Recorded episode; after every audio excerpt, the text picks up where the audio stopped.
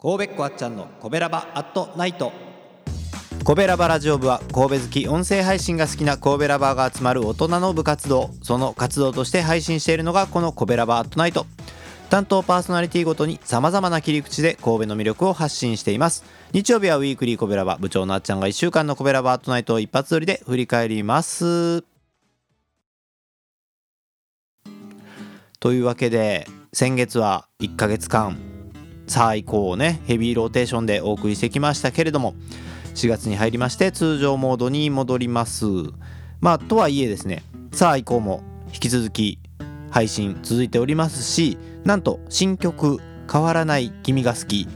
コベラバソング第2弾も発表されておりますのでぜひ引き続きコベラバの歌をよろしくお願いいたします。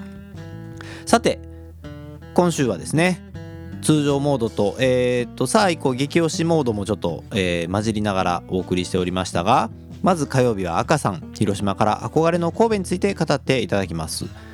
えー、今回はですね、まあ、さあ以降激推し月間を1ヶ月振り返っていただきまして、まあ、より神戸のことが好きになったということをおっしゃっていただいておりました。ね、でたくさんの方にさあ以降も聞いてもらってよりね神戸のこと発信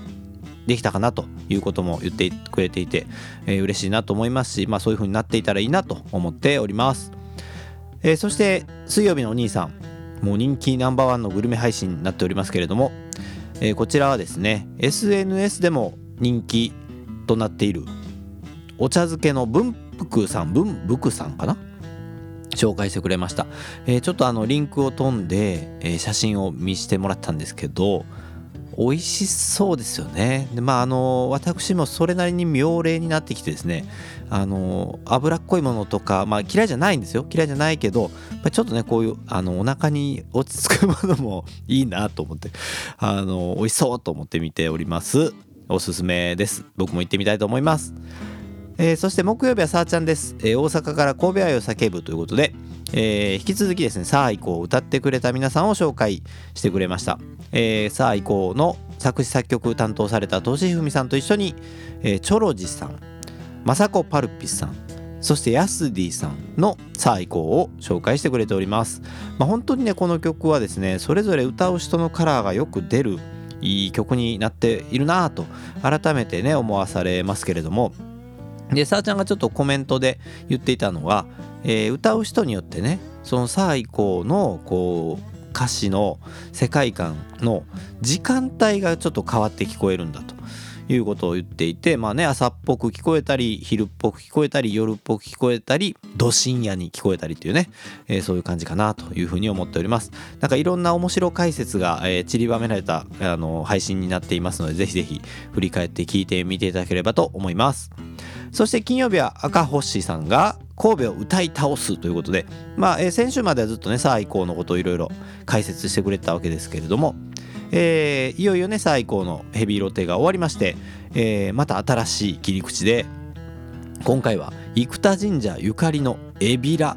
えー、洋曲、まあ、歌いですよね。を紹介してくれてました。あの大学時代に、えー、おのおのサークルに、えー、所属されていたということで、えー、今も時々、えー、そのサークルの OB としてあるいはいろんな形でねどうもおのおのお歌も、えー、発信してくれているようですけれども今回もねホッシーさんのやっぱさすがやってたってすごいですね。はい。エビラを。